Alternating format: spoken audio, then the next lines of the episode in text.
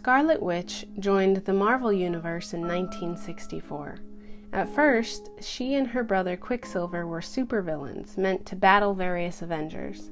But Stan Lee didn't believe in simple, two dimensional characters, and Scarlet Witch began to evolve. She and her brother had been raised and brainwashed by Magneto, but as Scarlet Witch learns and grows and sees more of the world, she adapts her beliefs, becoming a hero and an avenger, and eventually falling in love with Vision. I'm not a comic book expert, but I have seen the movies and done a little bit of reading online, and Scarlet Witch fascinated me throughout the Avengers saga.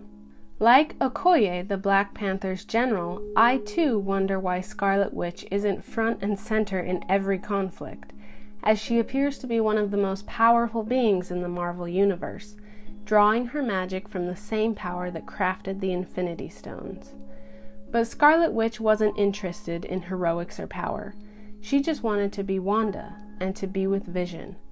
She was happy to leave the politics and the fighting to others, but in the end, she was needed and she answered the call, sacrificing everything she held dear to try to save humanity. I wonder what she could have done with training from benevolent magicians like Doctor Strange rather than Magneto, and with confidence in herself and the strength and value of her power as a good thing rather than something that made her dangerous or unstable or a freak. I think she would have been an unstoppable and fierce force for good.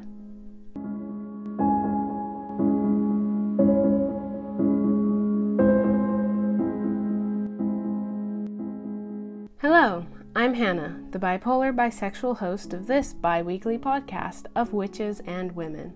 In this podcast, we explore the lives of fierce women, both historical and mythological, to better understand their lives and impact. Please subscribe to us on Apple Podcasts, Google Play, or even YouTube. And if you do social media, you can follow Of Witches and Women on Instagram, Twitter, or Facebook.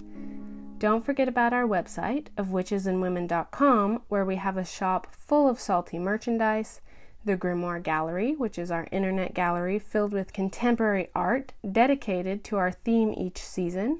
So, this season, it's the women of ancient Greek history and mythology. All of the art in the Grimoire Gallery is created by current working artists, and you can link to their sites directly from the gallery or purchase some of their pieces on our website. You can listen to the episodes and check out the source material in the Lamia Library. While you're on our website, be sure to subscribe to our newsletter, The Oracle. The bi weekly Oracle is my winter solstice gift to you. It will launch with an extra special newsletter on Friday, December 20th, right before the solstice, featuring a surprise downloadable gift that won't be available in the later newsletters. So you'll want to sign up now.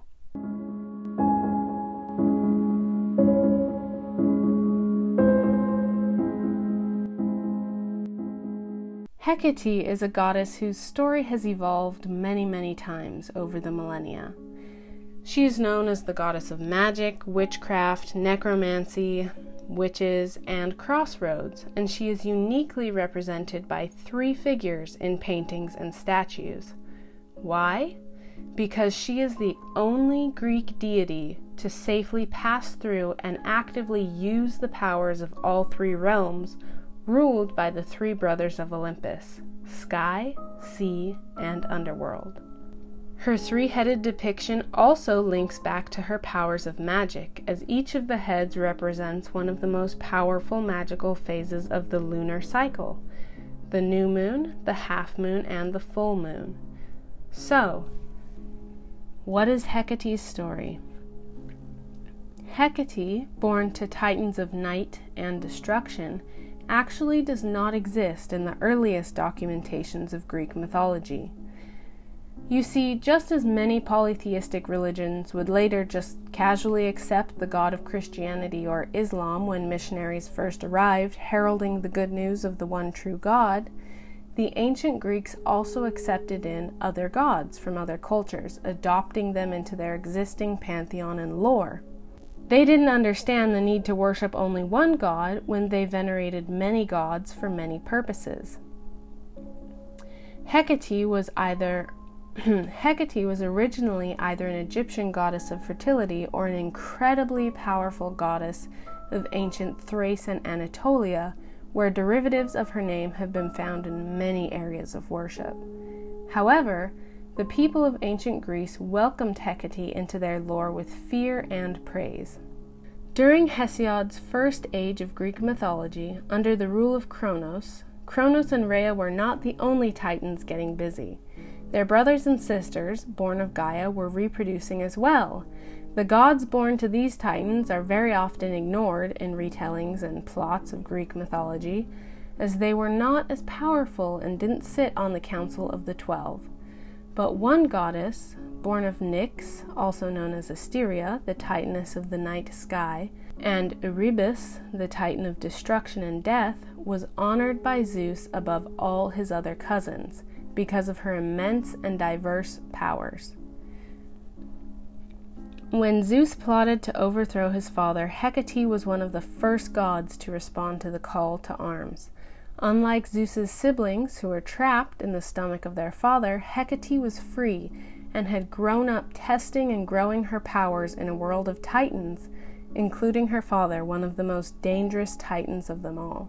When Hecate, Zeus, Hera, Demeter, Hestia, Poseidon, and Hades, along with their Titan allies, had forced the ruling Titans and Typhon into Tartarus, Hecate stayed in the underworld to rule over her sisters, the Keres, or the first witches, while the other gods ascended to Olympus to vie for power and positions. The Keres were known for their extensive knowledge of plants, poisons, and sorcery. Doubtless, in addition to keeping a firm grasp on her sisters, Hecate probably wanted to be close to the mouth of Tartarus. To be sure, her father, Titan of destruction and death, stayed put. Later, when Zeus led the gods in a fight against the powerful giants, Hecate battled with and ultimately slew the giant Cleitus. Because Hecate was born with powers of the night sky and of destruction and death, she could cause powerful storms and could bless and gift soldiers in battle. But Hecate was not typically a vengeful goddess, having probably experienced so much destruction in her life. She chose a different path. She chose a path of advocacy and peace. Unique among the gods, especially considering her immense power, which stretched further than any of the twelve gods of the pantheon. Instead, Hecate was a goddess of the people. She preferred to grant wishes and collect and guide spirits of the dead at the crossroads and on battlefields. The people of Greece sacrificed black puppies and black sheep at their crossroads as tributes to Hecate, which makes sense as she truly was the black sheep of the Greek pantheon. Hecate collected the spirits of the dogs, and they became the powerful Stygian dogs of the underworld and her loyal vanguard. Her appearance at the crossroads was preceded by the howling of dogs. Hecate is also followed by spirits and ghosts and is the goddess of necromancy, which flies in the face of Hades' domain as ruler of the dead. When the Greeks defeated Troy, the queen of Troy, Helen's temporary mother in law, threw herself from the cliffs into the sea to commit suicide as the city burned. But Hecate took pity on the queen, a victim of other selfishness, and turned her into a dog who became her constant companion. Hecate also rescued Gallianthius, the midwife who delivered Hercules from Hera's wrath turning Gallianthius into a polecat, who became another eternal companion of the goddess. In these stories, we notice Hecate's solidarity with women.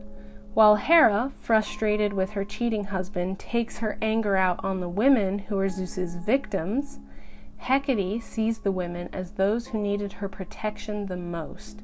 And due to Hecate's power and Zeus's deference, Hera, even in her pain and frustration, dared not retaliate against the mercy of the goddess of magic.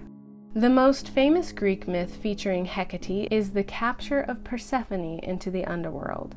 Persephone, another of Zeus's bastard children with his sister Demeter, was the goddess of springtime. When she vanished from the earth, no one could find her, sense her, or hear her, except Hecate. because she was a goddess in all realms and could hear Persephone even in the underworld. Hecate flew to Demeter's side, telling her of Persephone's whereabouts. And then Hecate went where Demeter, a goddess of the all powerful Twelve, dared not go.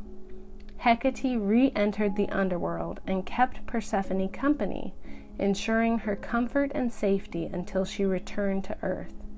Hecate continued to visit Persephone in the underworld each year, comforting Demeter with updates and assurances during the six months that Persephone ruled in the underworld. Hecate was not confrontational, and she did not seek out power or glory, but she was fierce and unafraid. Her powers were closer to the powers of a Titan than a god, due to the primordial strength and origin of both her parents. Among the gods, she was an anomaly for doing her own thing without vying for power or politics. It would have been easy for any of them to be upset when she crossed into their territory, but none confronted her. She could, and occasionally did, whip up fierce storms and sink ships of distasteful sailors or fishermen, but neither Poseidon nor Zeus ever interfered with her use of wind or water nor did Hades or Hecate's sisters, the Fates, try to punish her when she defied them by raising the dead. During the last hundred years or so of the Greek Empire, Hecate was worshipped in Athens as much as Athena herself. Both of these virgin goddesses were notable protectors of women and fierce warriors. Celebrations were held in Hecate's honor twice a year in ancient Greece one celebration was for the Hecate of the day and the earth, and one celebration was for the Hecate of the night and the dead. On both days, food was put out by everyone who could afford it as a sacrifice to the goddess, and the food was intended to be eaten by the homeless and impoverished. Unlike some other gods, Hecate was utilitarian even in worship, preferring her sacrifices to be used for the good of her worshippers. Hecate's name means worker from afar, and that is exactly what her powerful magic allowed her to be. I like to think that Hecate's advocacy for women and the oppressed stemmed from growing up in and observing the dysfunctionality of the patriarchal order of the Titans and the gods. She worked in sly ways to give women power from afar trying to balance the vastly uneven scales of power between the sexes. Most of Hecate's mentions and work throughout mythology point towards a goddess who actively identified women in need of her protection and aided them. She would whisper the secret poultices and poisons developed by her sisters, the Keres, to human women in need of healing or vengeance.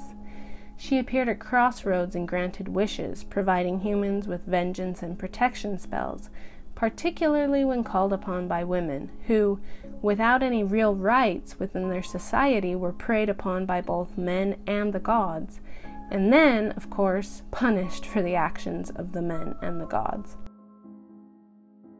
Hecate is one of the virgin goddesses, like Artemis and Athena. Now, a virgin in ancient Greece does not at all mean what it connotes to us today. A virgin goddess is simply a goddess who does not marry and tie her power and loyalty to a male deity. It wasn't until Christianity took hold in the Middle Ages that virginity began to take on a meaning of a woman who had never had sex. Hecate did, in fact, mother children.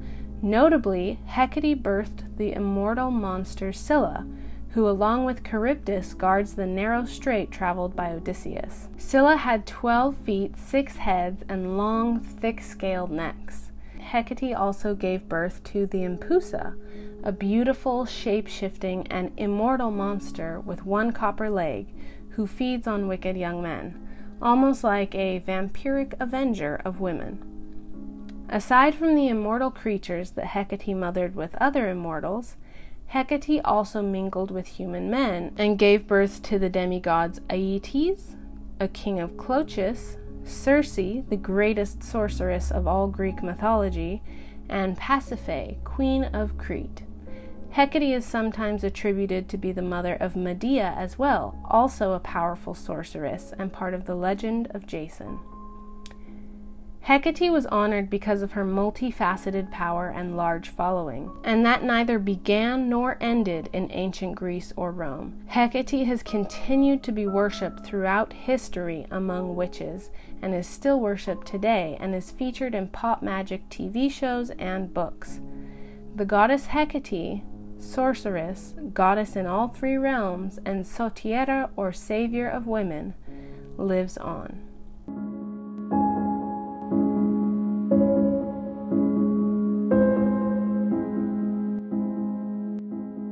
Today's episode is brought to you by Honestly Essential Oils. Unlike the essential oil barons, Honestly Essential Oils is a small family run company with fewer employees than I have fingers and no soccer moms pushing their product.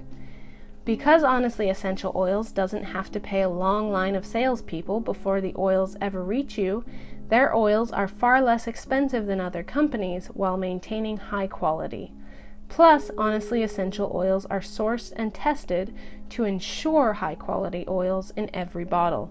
Honestly Essential Oils is run by some of my awesome in laws, and I use these oils for everything from cleaning to massages to rituals and meditation to soothing minor skin ailments.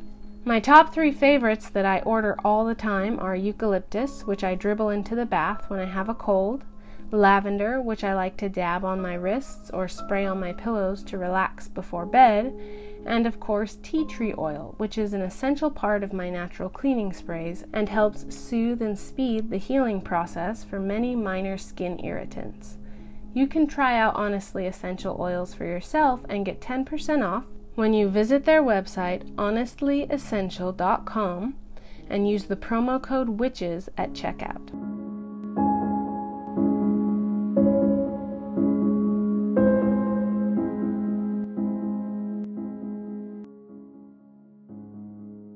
The beginning, I mentioned Scarlet Witch.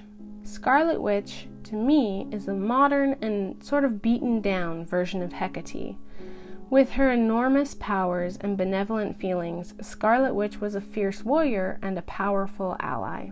But Scarlet Witch lacked two of Hecate's key powers confidence and immortality.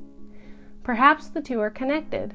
It's a lot easier to be fierce when your life doesn't hang in the balance, but in some ways, Hecate's life did hang in the balance. Her powers overreached every other god and goddess on Olympus, and they could have banded together and tried to throw her into Tartarus with her father, but they never did, because like Scarlet Witch, Hecate wanted peace and safety, and she didn't seek out the power of the other gods. But Hecate wasn't just seeking peace and safety for herself. By overthrowing her father, Titan of death and destruction, she had achieved peace and safety for herself already. Now, she wanted peace and safety for humanity. Her focus was prosperity for others, safety for women, healing, wish granting, justice, and balance. Unlike Scarlet Witch, who learns to eschew all evil, Hecate embraces not only the good of her powers, but also the bad and the dangerous. Hecate understands balance and has confidence in her actions and power. Her ferocity in battle was legendary and the reason Zeus feared and respected her so much. But her willingness to protect a midwife in danger was just as important to her character.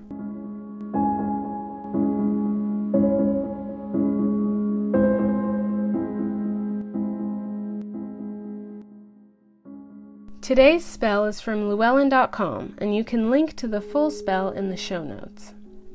It's a protection spell calling upon Hecate, the protector of witches and women, and hopefully the patron goddess of this podcast. To do the spell, start by mixing equal parts sea salt, black salt, and powdered dragon's blood. If you, like me, don't happen to have any powdered dragon's blood on hand, I find that paprika does just as well. On a hard floor, so it's easy to sweep up afterwards, use the mixture to sprinkle a protective circle. Step inside and chant. Hecate, I call to thee. Watch over me as you can see all the negativity swarming around me. May your grace protect me.